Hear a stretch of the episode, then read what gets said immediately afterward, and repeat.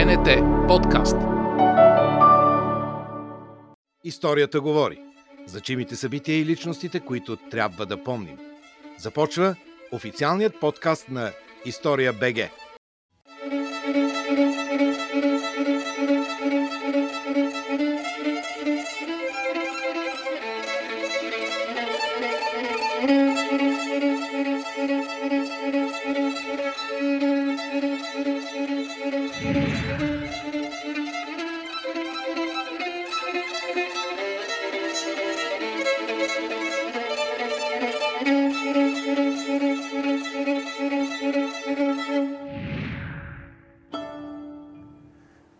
Добър вечер и здравейте, уважаеми зрители на Българската национална телевизия. Това е История БГ.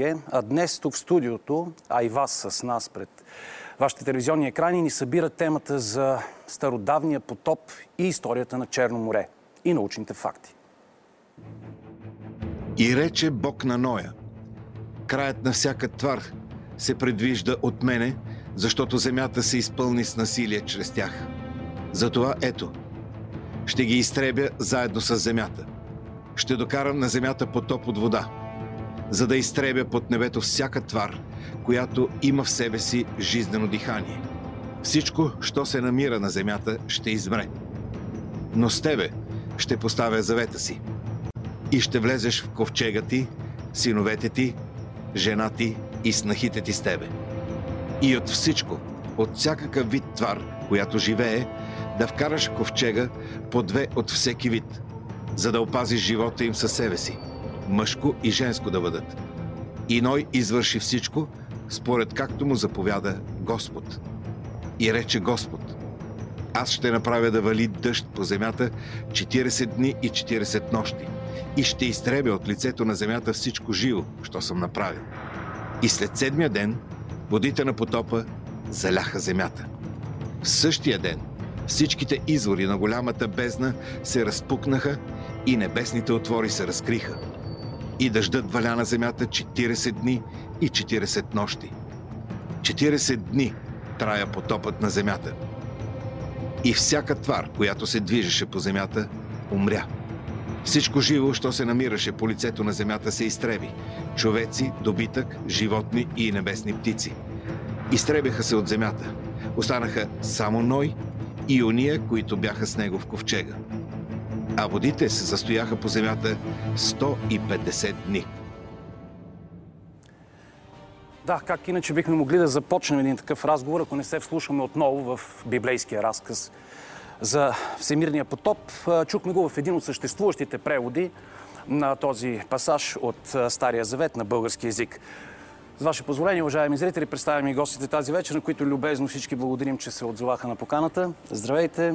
Доцент доктор Преслав Пеев, ръководител на Департамент морска геология и археология на Института по океанология на БАН. Добър Благодаря вечер. много, господин доцент.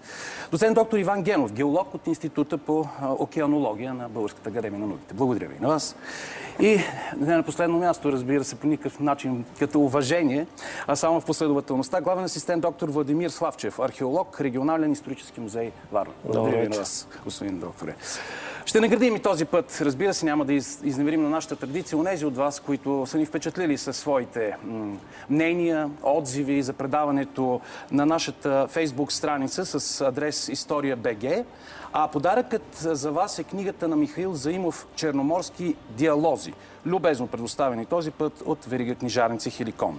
Ако вие не случайно не успеете да ни гледате в ефира на Българската национална телевизия, можете да посетите споменатата от мен вече отново страница в социалната мрежа Facebook История БГ, но можете вече да ни слушате и в подкаста ни, който ще откриете в SoundCloud канала на Българската национална телевизия.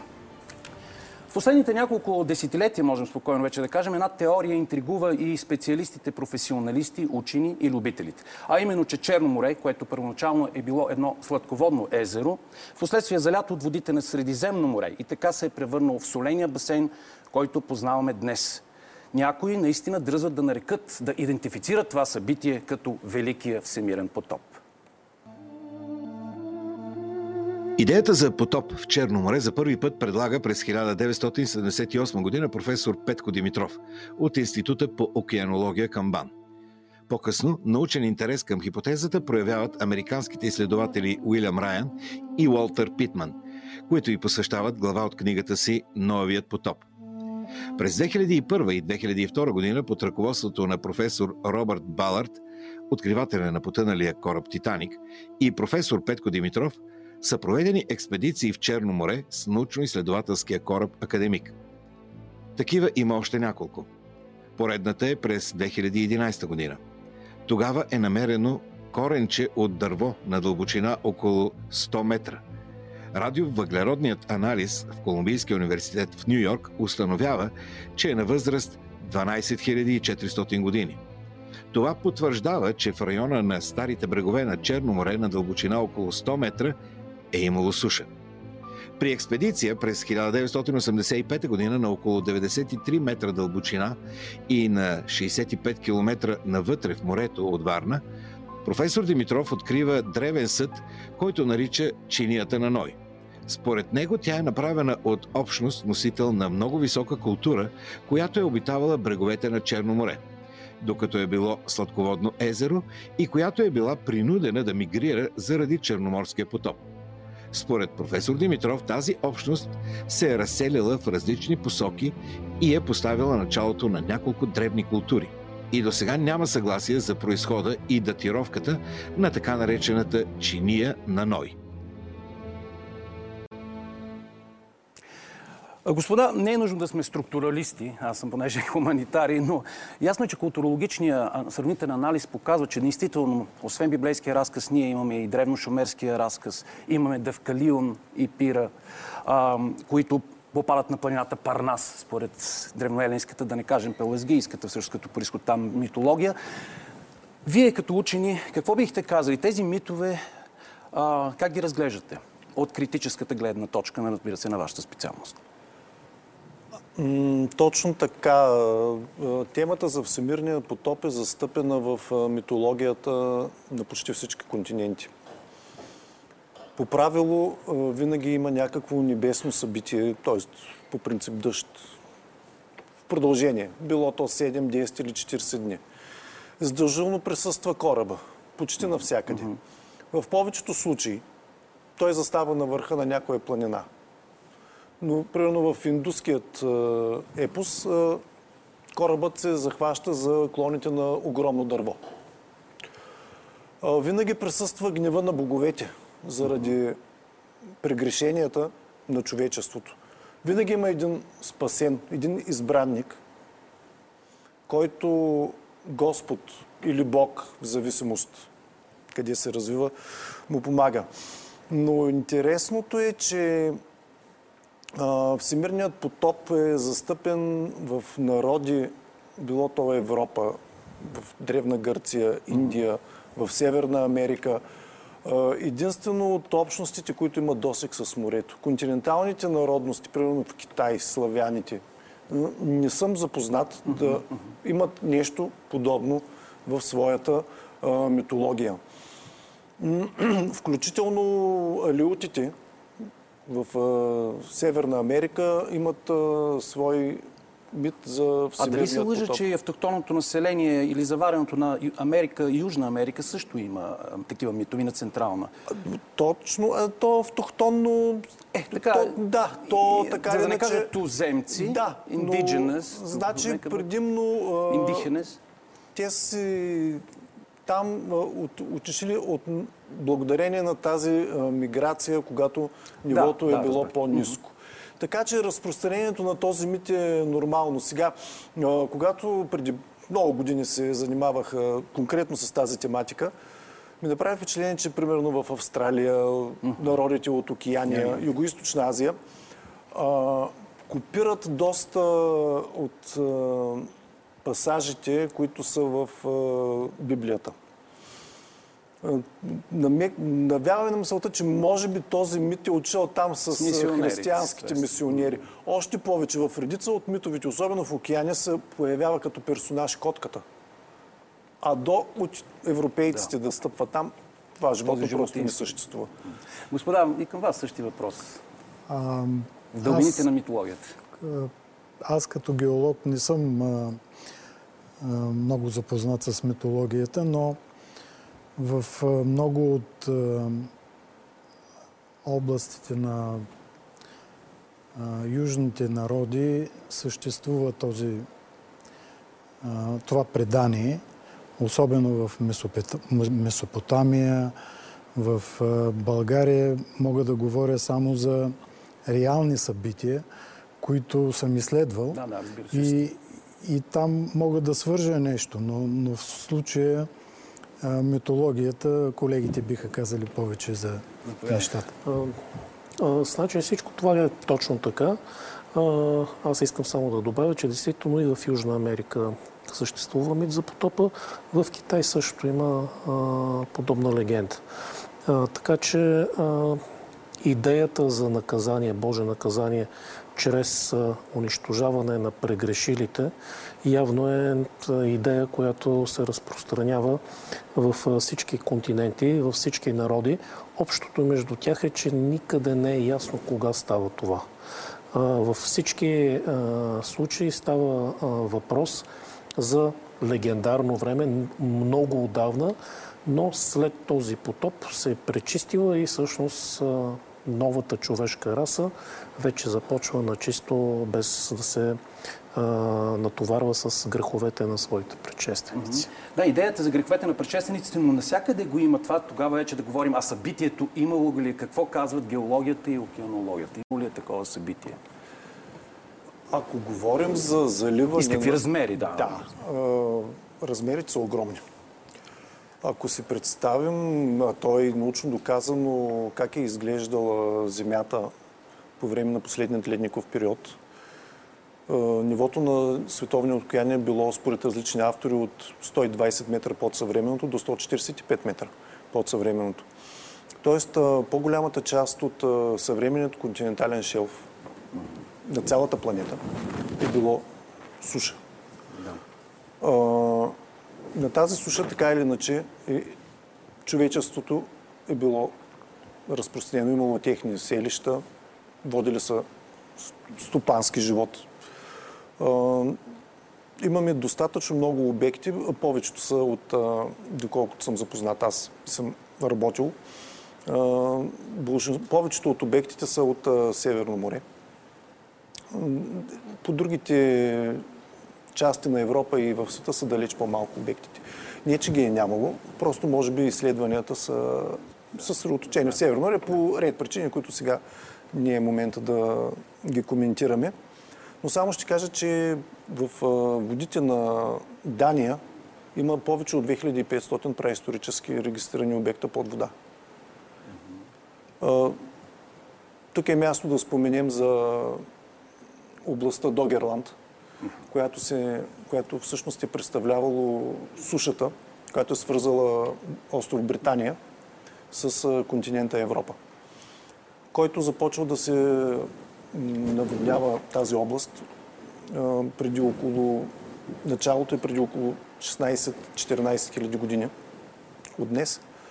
И окончателното иззаливане става по последни данни някъде преди 7-8 хиляди години.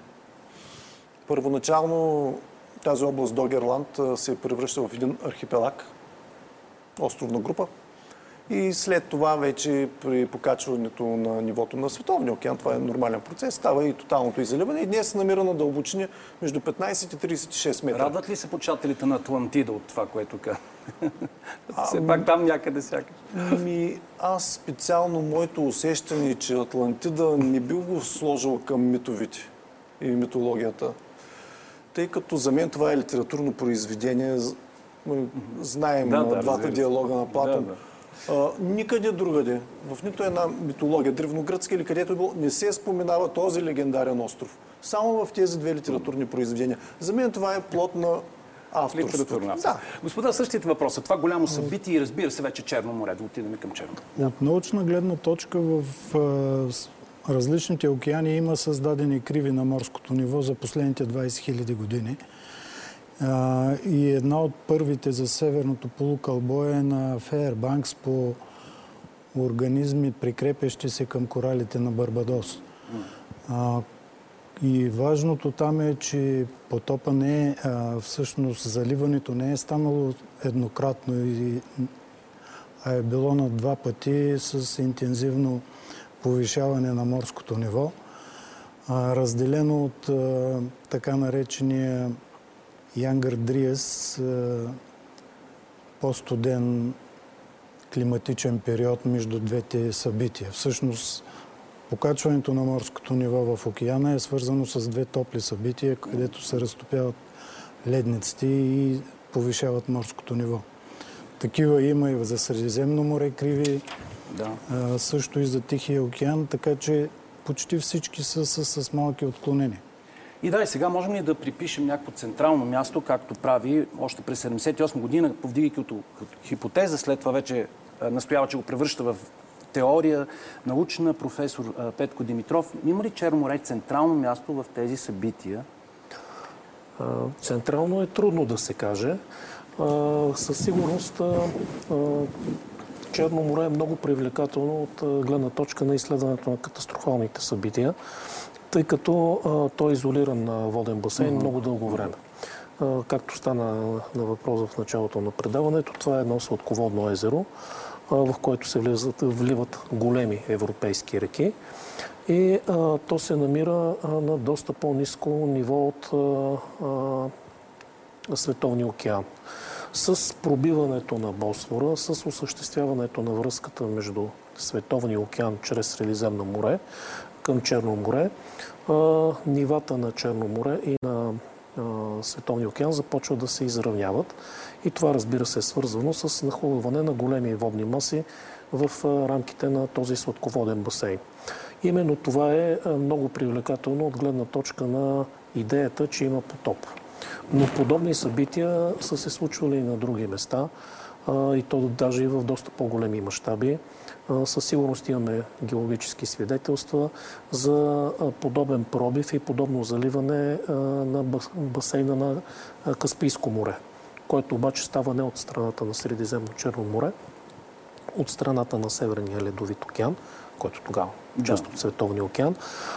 Така че идеята за катастрофа и рязко повишаване на водите, свързана с мисълта за потоп. От тази гледна точка Черно море е един благоприятен така, хубав обект, който е привлекателен за научни обяснения.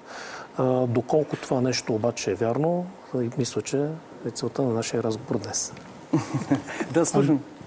Аз мисля, че понеже по това време работих с професор Димитров, предполагам, той е предположил някаква връзка между, понеже се занимаваше и с археология, между началото на образуването на съпропелите Мгм. и Точно. старите брегови линии, които имат близ, датировка около 7000 години и Варненското злато, което е с много близка, но малко по-късна датировка. Да. И вероятно той е направил някоя връзка с а, Ами, тъй като библейско- подготвях, точно тези връзки съби- прави, Библейското събитие и съответната цивилизация, която Да. е преживяла. Ние ще го чуем и нататък и в Да. нашите видеоразкази ще стане тема. Той наистина предполага дори една протоцивилизация, която е много голяма. Просто Но слава тъм- съвпадението между а, книгата, която излиза на Уилям, а, Уолтер Питман и Уилям Райан Потопа. И, и фактите, които излизат а, на експедицията на Бълърт в а, турската част на Черно море, а, просто под, поддържат неговата теория и той се запалва по, по изследванията, които Но по-късно- доколкото разбирам, простете с цялото уважение към самия професор а, Димитров, вие сте някак резервирани към възможността изобщо да бъде научно обоснована такава теория. Така? Сега, не, е, ако трябва да говорим за геология, най-добре могат да, се включат Сега ще колегите. А, както вече стана на въпрос, пробива на Босфора е факт. Древната брегова линия също е факт. Основният проблем, който идва е имало ли е население в този участък през този период, когато започва този пробив, какво е станало с това население, къде е отишло и всъщност а, а, дали то може да бъде свързано с по-късните култури, които са Но доколкото разпространени разбирам, от, прочетох от, от професор Димитров, той смята, че именно заради това заливане тези култури биха могли да бъдат търсени далеч вече навътре на около 80-90, дори до 100 км в морето. Разбира се, ако ги има. Ако ги има. И това, между другото, е една, а, едно старо предположение, доста преди 78 година, на професор Михаил Лазаров, който още в първата си книга, 74-та или 75-та година, мисля, че е изданието Потъналата флотилия, където той прави предположение, че древни селища трябва да се търсят на континенталния шелф. Да, на континенталния. Така че не е изключено. Това, че не сме ги открили до този момент, да, не кореспондира с да, това, да. че ги няма. Да, да, до този момент нямаме открито, нито един, няма открит нито един обект. Всъщност на по-голяма дълбочина за Черно море, нали вече говорим само за Черно море, през 2011-2012 бяха проведени една серия експедиции на колеги от Одеският национален университет, където бяха открити на дълбочина около 30-40 метра микролити, кремъчни сечива, но е, е, абсолютно са извадени от всякакъв археологически контекст. Разбрах. Разбрах. Не можем да го използваме като доказателство. Нека сега наистина да преминем към геологията и ще го направим така. Да се запознаем най-напред по-отблизо с теорията за катастрофалния потоп, именно вече като една катастрофа голяма, в така нареченото Новоевксинско или Еоксинско, т.е. Черно море, сладководно езеро, като резултат от нахлуването на тези огромни водни солени маси, за които стана дума, от страна на Средиземно море. В момента на катастрофата равнището на Средиземно море е било с 30 метра по-низко от съвременното, а това на Черно море с 120 метра, т.е. средиземноморското равнище било по-високо с около 80 метра. Катастрофата за Новоевскинското езеро настъпила след скъсване на Босфорската преграда поради неимоверно силния напор на средиземноморските води. Стимулатор на събитията може да са били и честите земетресения, понякога с катастрофален характер. По изчисления на изследователи от Института по океанология в Черно море са нахлули води с общ обем 31 000 кубични километра и е залята равнинна територия с площ 49 000 квадратни километра. Равнището на Черно море се е повишавало с около 12-15 см на денонощие и водите му поглъщали все повече земя. Брегът отстъпвал към сушата с по около километър дневно. Този процес продължил до изравняване на равнището на Черно море с това на Средиземно море и Световния океан. Основният въпрос е за възрастта на събитието, довело до катастрофални последици за крайбрежието и за съдбата на съществувалата до тогава цивилизация. Многобройните абсолютни датировки, провеждани върху отайки и организмови останки по радиовъглеродния метод въглерод 14, а те са повече от 100, показват, че потопът е станал преди около 7600 години, считано от днес. Ами да, най-напред наистина геологическите факти или фактите в науката- геология и океанология, какво казват, каква е датировката? Това е една от големите дискусии. Кога е началото на това събитие и в зависимост от това различните автори какво приемат като начална дата, оттам се определя вече и скоростта на събитието. Тъй като има три основни групи учени, които считат, че първата група е, че събитието става внезапно. Потоп. Другата група учени е, че събитието става постепенно и еднопосочно. Тоест, става отваряне на Босфорския прак и започва покачване на черноморското ниво, сравнително константно, продължавайки и до днес. И третата група, която предполага а, вариации в нивото, покачване, понижаване и така. Така, кога е началната дата? Большинството от учени не я поставят преди 7600 години, в интерес на истината. Дори самият Уилям Райан в някои от последните си публикации малко измества назад във времето отварянето и започването на осоляването на сладководното Черноморско езеро. Но 7600 години много скоро ми се струва, а и не само на мен. Господа, Аз искам да кажа, че тези години зависят от това какви години и какви поправки се слагат към тези години при изчисляването на... А, някои автори използват календарни години, други радиовъглеродни датировки. Разбира се, има алгоритми и кодове, които прехвърлят от радиовъглеродни към календарни години, но те са предимно за океанските обекти. За Черно море има един голям проблем. Много от авторите изчисляват различен резерв- резервуарен ефект, който трябва да. който всъщност е отместването на възрастта в- за морските организми, които не приемат въглерод пряко от атмосферата, а чрез разтваряне на въглерода в формата на калциев карбонат и, след това го приемат, което изкривява допълнително точната, точното датиране на, на самия факт. По принцип, а, в моите изследвания, аз също се занимавам с този проблем, а, 7500 е според мен датата, която е започнало заливането на Черно море, но това е радиовъглеродна датировка. А календарната година при... е горе-долу към 8000 години Преди. преди сега. а, всъщност преди новата ера, преди Преди Христа. сега, А, преди сега. да. Преди сега, разбрах го. А, всъщност Уилям Райан а, и конкурентната им а, Уилям Райан, Димитров, Лери Коле, те са автори, които работят по катастрофалните, катастрофалните явления в Черно море.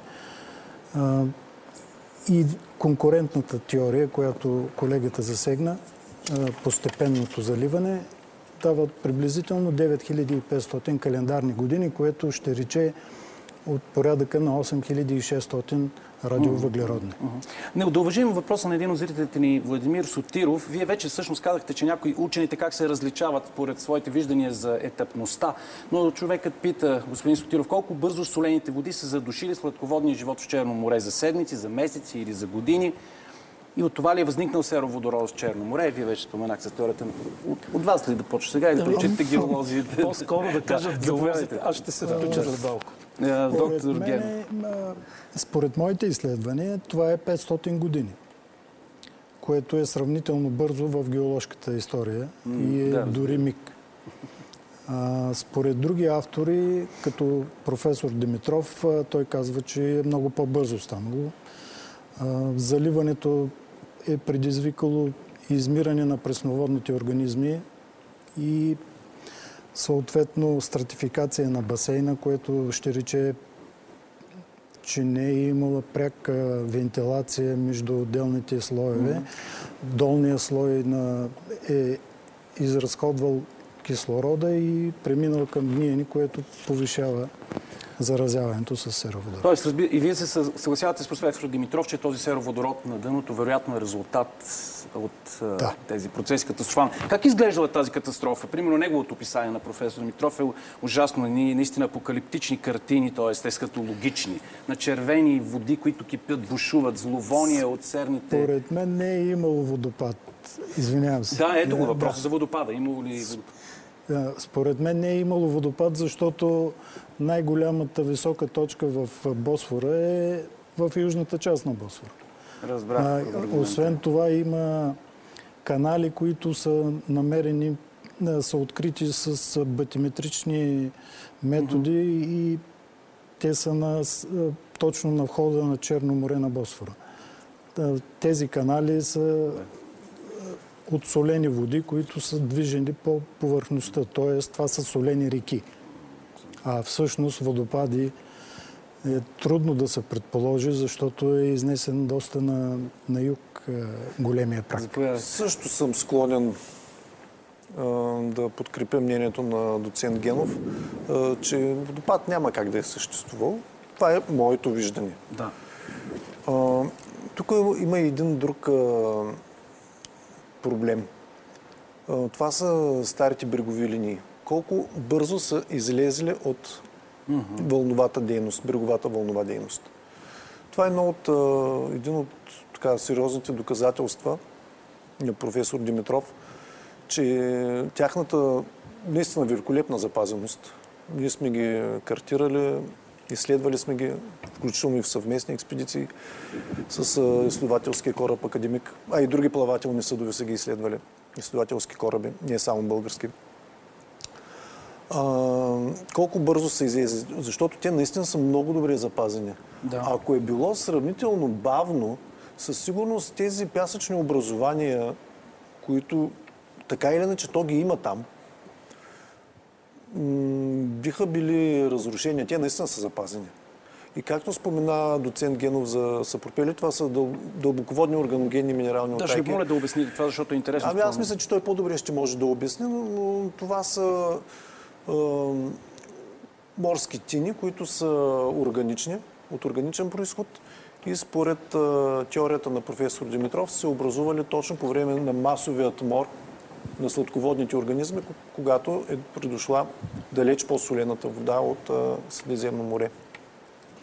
Но тези а, тини, а, органичното съдържание в тях е много малко. 2-3% и малко повече някой път, но всъщност те са и а, тиригенни.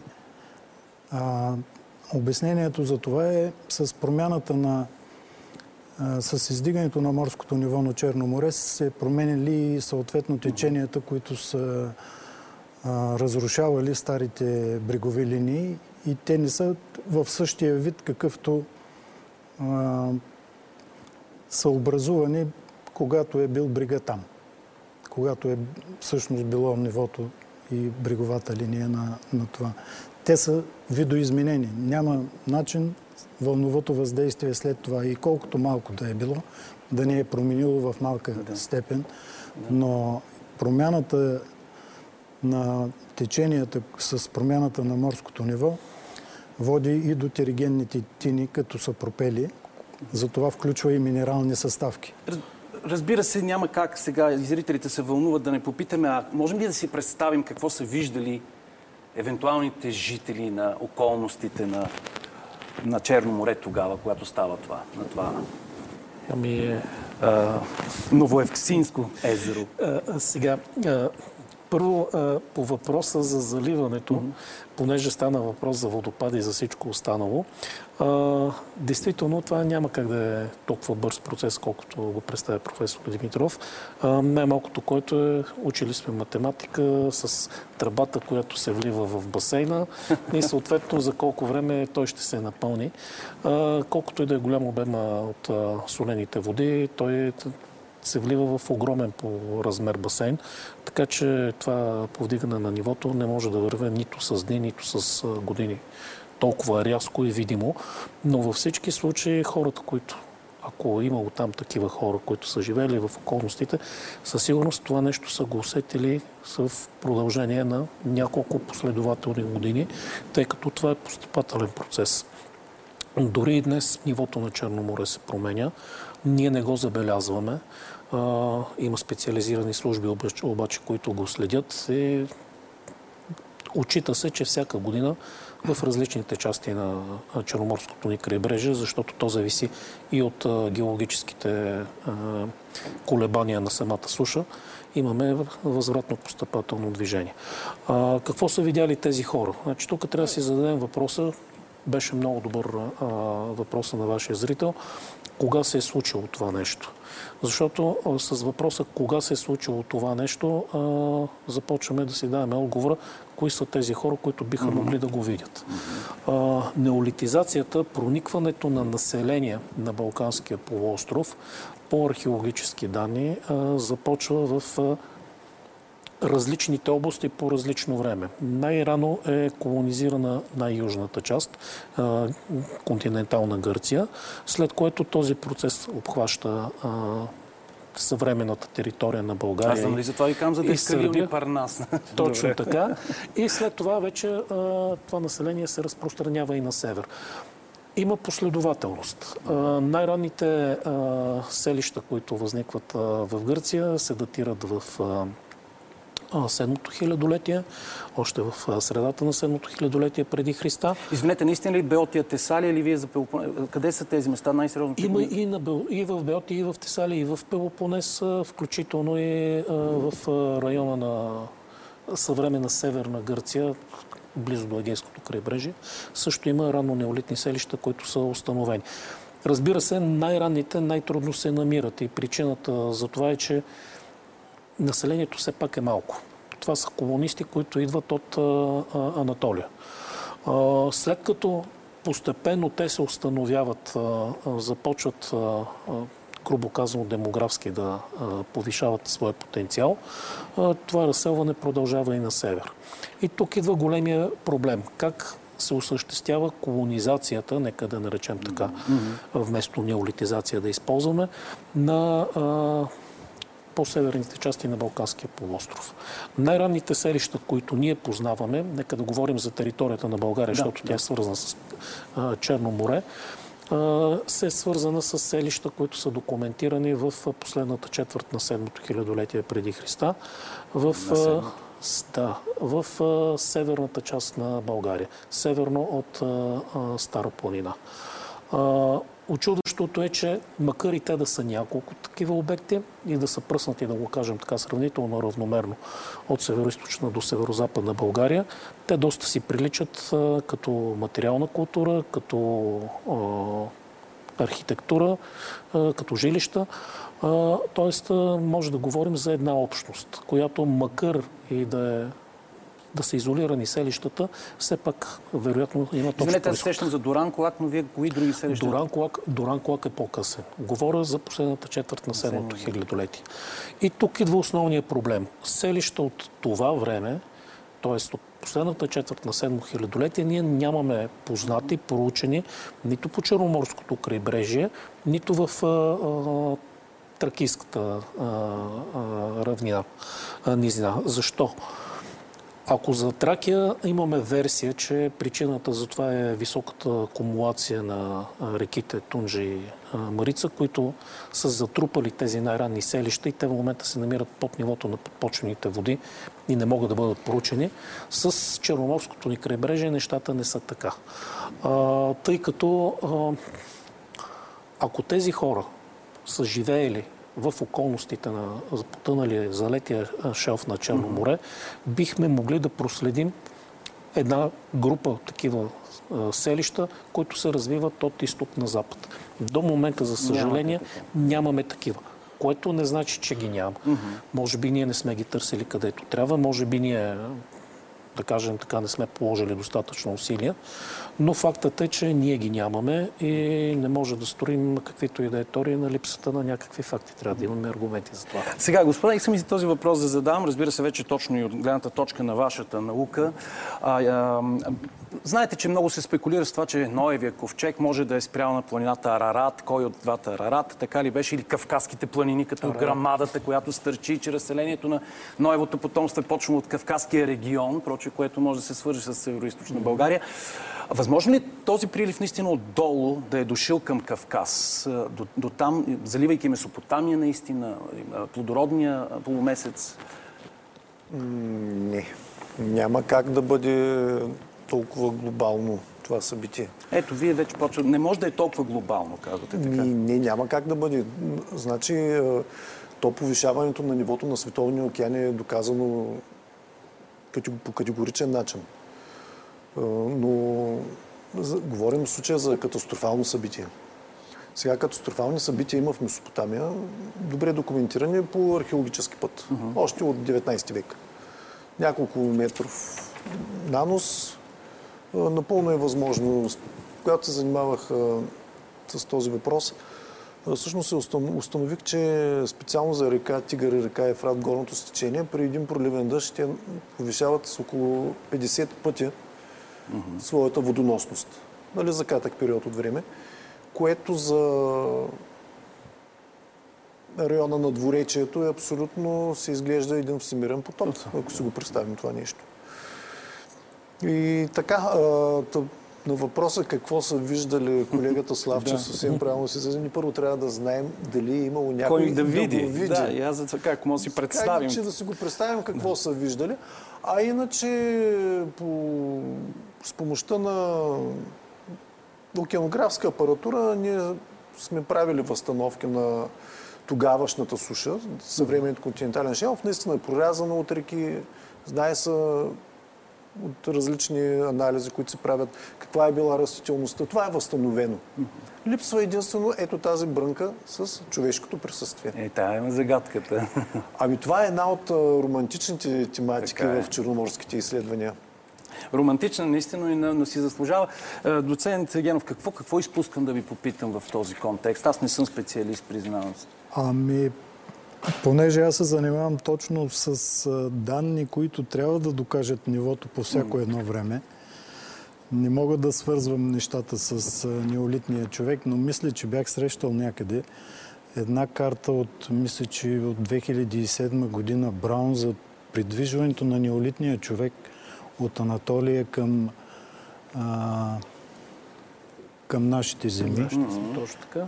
И в, а, си спомням, че точно момента, когато вече са преминали или преминават към нашите земи неолитния човек, а, съвпада с нашите изследвания, които в момента към Националната научна програма на БАН, а, финансирана от Министерството на образованието и науката, разглеждаме като един нов елемент от от цялата програма. Да, да. Не, защото и на мен ми се струва, поправете ме, разбира се, съвсем логически ще попитам, че някакви съвпадения между археологията и геологията, т.е. неолитните преселения, голямата неолитна миграция и това, което правилно Точно, точно това съвпадение е, че когато Босфора е бил преграден или суша, Тази, да. тогава е станал прехода... Тъкмо щях да питам за Черноморския път от Анатолия. е Това ли ста-? Тогава е станал прехода на анатолийския а, неолитен човек към, Балканите. към Европа. Балканите. Доктор Славчев, ако искате да добавите, ще попитам нещо а, доцент. Значи не само това, още а, в началото на а, 2000-те години има една цяла поредица изследвания, които картират селищата по крайбрежието на Черно море и Егейско море от различните неолитни периоди и се забелязва една зависимост между колебанията на нивото на Черно море и интензитета на разпространение поне на проучените селища, което индиректно свързва промяната на нивото, на морското ниво с интензитета на обитаване. Когато нивото спада по-низко, тогава брой на селищата намалява, защото възможно е това население примерно да се е предвижило заедно с водата на там, където след като се е залята тяхната територия, те се връщат обратно и е, обратно намалява. Така че а, чисто методически, картографски а, и статистически има подобни наблюдения. Но те, отново казвам, са много различни за различните територии, до толкова, доколкото различните периоди, Да. да кажем 500 години, което за геологията е много кратък период, за нашия неолит това е един цял период. Това е ранния неолит, е, обхваща пери- точно толкова, 500 години. Ами аз мисля, че много добре захванахме е, темата. Сега ще ви дам една думата, защото просто следващия видеоразказ, който сме подготвили, ще се занимава именно с съвременната археология и нейните познания за най-древните селища по бреговете на Черно море, море и как се свързва тази теория с теорията за потопа. Разбира се, много синтезирано, поднесено от вас, господа, очаквам разширение. Най-старите археологически данни за поселения по западните брегове на Черно море са от каменно-медната епоха, петото хилядолетие преди Христа. Това са няколко селища, които днес се намират под водите на Черно море. За по-далечни праисторически времена все още липсва информация. Това се дължи на факта, че, както вече стана ясно, нивото на Черно море е било с десетки метри по-низко от съвременното. Тогавашната брегова зона днес е на дълбочина 80-90 метра в периферията на шелфа. Именно на подобни дълбочини трябва да бъдат търсени крайбрежни поселения от предходната епоха – неолита, т.е. от 7 и 6 хилядолетие преди Христа. Потвърждение на това е откритието, което направи експедиция от 2000-та година под ръководството на Робърт Балард. Тя попада на потопено селище, намиращо се северно от турския град Синоп, на дълбочина 91 метра.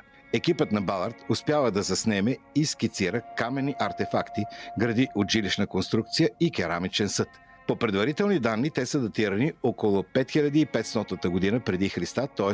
прехода между ранния и късния неолит. 5500 години преди Христа е точно времето, в което се предполага, че се е случил потопът в Черно море.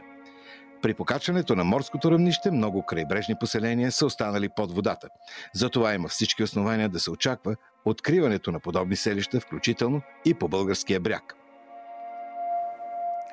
Ами направо да продължим, струва ми се, защото ние вече започнахме да говорим. Да, във връзка с обектът, който е регистриран 2000-та година, в последствие се оказа, че това не е неолитно селище. Тъй като по-обстойен анализ се оказа, че това са естествени камени, Аха, кам, образовани. естествено каменно струпване, да, включително Запознат съм с публикацията, последващата публикация, която всъщност тя е от същите автори, които оборват нали, предишното си предположение и самата датировка на този кол, който е от предполагаемо селище, се оказа, че достатъчно млад, на около 200 години, включително едни каменни сечева, които бяха заснети, 99-та година са заснети те. Когато са извадени, всъщност се оказва, че са от дърво. Но наистина на снимките категорично не може да бъде различено дали е каменно сучево или е дървен предмет. Така. Та, благодарение на тези експедиции, между другото, на доктор Бълърт от 99-та и 2000-та Да. година северно от Синоп, всъщност Черно море попадна в полезрението на световната наука. В а, търсене. Дали е Ноев потоп? Това не е предмет и почти не е било предмет на нито една от многобройните много вече експедиции. Да, но факт е, че Черно море наистина стана в център на океанографски комплексни изследвания. Още от 99-2000 година, включително Институт по океанология, който е, всъщност ние проведохме 2001-2002 година пионерни такива изследвания в българския сектор на Черно море е в последствие подхванато и от редица други колеги от различни университети и институти, не само от България, и от чужбина. И едно от основните така предположения, че сероводородната зона Да.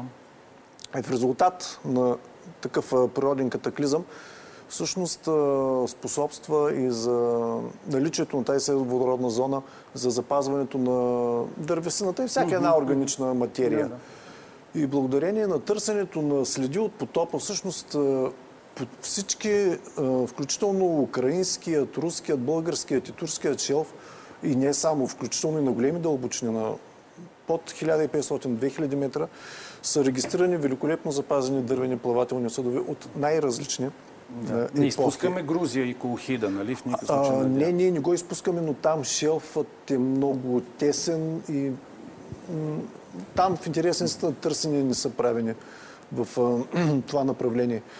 Но благодарение на теорията за новия потоп в Черно море, наистина изследванията и експедициите допринесаха страшно много за развитието на морската археология и не само. Да. Да, благодаря. Доцент Славшев, тук пак един от зрителите, Костадин Иванов, а, ли беше как покачването на морското равнище се е отразило на живота на хората, населява и бреговете на морето. Вие вече говорихте за това и на Ами, това подводно езеро, но Ние говорим... какъв е бил поминъкът социалния живот, пита Евгения Михайлова. Значи ние това, което до кого говорихме до момента, касаеше ранните етапи, за които нищо не знаем. В смисъл, Така, може само да предполагаме. За по-късните етапи обаче нещата са малко по-различни. От, още от а, 60-те години има една цяла поредица изследвания, които и в момента продължават от Центъра за, подводни, Центъра за подводна археология. Имаме една цяла редица потънали селища по нашето Черноморско крайбрежие и Варненските езера включително, които се отнасят към късната каменомедна епоха. Те се намират на различна дълбочина от а, а, 8 до 6 метра под морското равнище. Те тогава са били на брега на съществуващите водни басейни. Това са хора, които са земеделци, занимавали се основно с земеделие, разбира се и с скотовътство. Намираните кости показват, че те все пак също са се занимавали и с лов, но основният поминък е чисто земеделски. Това, което мога да кажа специално за изследванията на Черно море, е, че напълно съм съгласен. Тези експедиции бяха изключително полезни. И понеже споменахме Центъра за подводна археология, не мога да не спомена цялата поредица проекти, които те направиха през последните 10 години, с големия проект МАП, който беше много широко отразяван от нас, от нашите медии, който беше свързан именно с това. Картиране, документиране на а, дъното на Черно море и съответно намирането на древни а, корабокрушения и евентуални места, набелязване на евентуални места, които биха могли да са Аз мисля, че съвсем скоро този проект МАП ще бъде тема и тук в това предаване. Много се надявам, тъй като резултатите са страшно интересни. А, те са обработени вече. А, много се надявам, че това ще бъде един старт за продължаване на проучванията в нашия Черноморски шелф нататък. И така, неолитната миграция от Анатолия, доказва ли се в момента наистина и от генетичните изследвания? Аз много любителски следа някои от публикациите за хаплогрупите, които могат да се... Да, да разбрахте ме. да като, цяло, като цяло да, много бързо се развива а, генетиката. В момента се правят неща и се изслед, получава информация, която преди 10 години беше немислима. Все по-точни и по-точни стават самите методи. Факт е, че неолитното население на Балканите е свързано генетично с анатолийското, но същевременно а, винаги възниква въпроса за така наречения индоевропейски субстрат, който въпрос е по-скоро лингвистичен, той е свързан с по-късни теории, но става въпрос, че този средиземноморски, анатолийски генетичен състав е примесен с до известна степен различни гени и хаплогрупи, които не се откриват в Анатолия. Дали тези хора са заварили някакво население тук местно, с което са се смесили, или това е станало на един по-късен етап, защото най-ранните погребения на нас все още не са ни известни. Това е въпрос, който трябва да бъде проучван, но много се надявам, че с утвърждаването на научните методи това ще Благодаря. Бих стане искал да върна сега разговора към героя, с който започнахме Черно море. Какво да очакваме доцент Генов от Черно море? Дали да се плашим, че може в тази епоха, в която живеем, да ни донесе неприятни изненади?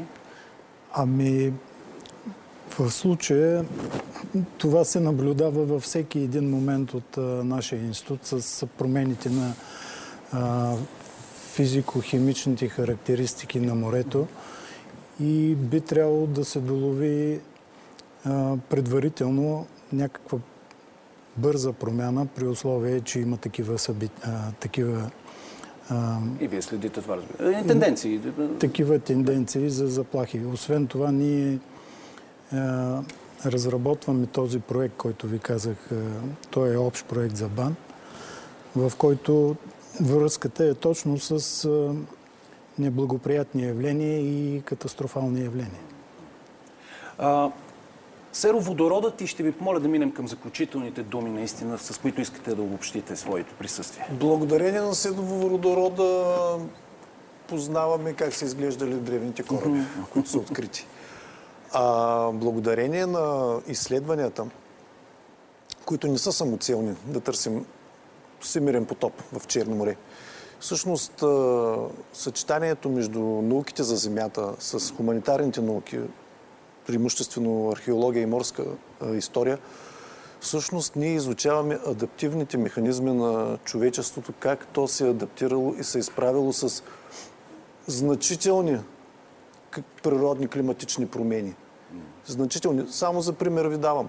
През античността нивото на Черно море е било с минус 4-5 метра по-низко по западното черноморско крайбрежие. Повишило се е с 5 до днес, нали, на съвременно ниво. М, Хората са се справили по един великолепен начин. Да, не очаквам нищо страшно от Черно море. Остава ни единствено да го пазим и да го обичаме. Много ви благодаря. Мисля, че вие с това бихте заключили, нали? Заповядайте. А, от научна гледна точка, надявам се в рамките на тази програма да разкрием реалните събития а, във връзка с тази тема. Благодаря ви. Заповядайте. А, Аз ще кажа нещо, което няма да е свързано с миналото, по-скоро за в бъдещето. Ако в миналото а, хората, които са обитавали бреговете на Черно море, са били застрашени от а, неговите промени, то сега Черно море е застрашено от а, действията, които ние предприемаме и замърсяванията, които извършваме. Така че трябва много ясно да си отдадем а, а, сметка какво правим, кога го правим и защо го правим, защото това море а, не е бездъно и то е тясно свързано с... А много грозно ли се държим ние българите с Черно море? Говорим за нашето общество. Към всички, ако искате последното. Ами, ние като варненци може да кажем, че виждаме голямата промяна в негативен план на това море през последните десетилетия. И в гледна точка на биологично замърсяване, и в гледна точка съответно на промяната на животинските и растителни видове, които... Но надежда има, надявам се. С по една дума ще ви помоля. Разбира се, надежда винаги има. А по принцип винаги защитавам България и българите. А, не мисля, че ние, завършете не мисля, че чак толкова много сме му навредили на Черно море. Сега, ако говорим за Черноморското крайбрежие, да. За съжаление, да. А, вие говорите за сушата, за За застрояването, сушата имам за- предвид. да, да. Конкретно за сушата. А иначе морето, както казваме, в морето нищо не се носи, нищо не се взема. Моля, буквално изречение. Наистина нямаме време. А Само за радиацията, която се случва обикновено, исках да кажа, че в края на краища Черно море е крайният събирач на всички тези от реките Да, едно велико място е това. Както аз вече намекнах, уважаеми зрители, очаквайте съвсем скоро продължение на темата, за да разберем какво се е случило с общностите, населявали западните брегове на Черно море, вече в историческите епохи, за които имаме свидетелства и археологията говори. Благодаря ви, че бяхте с История БГ.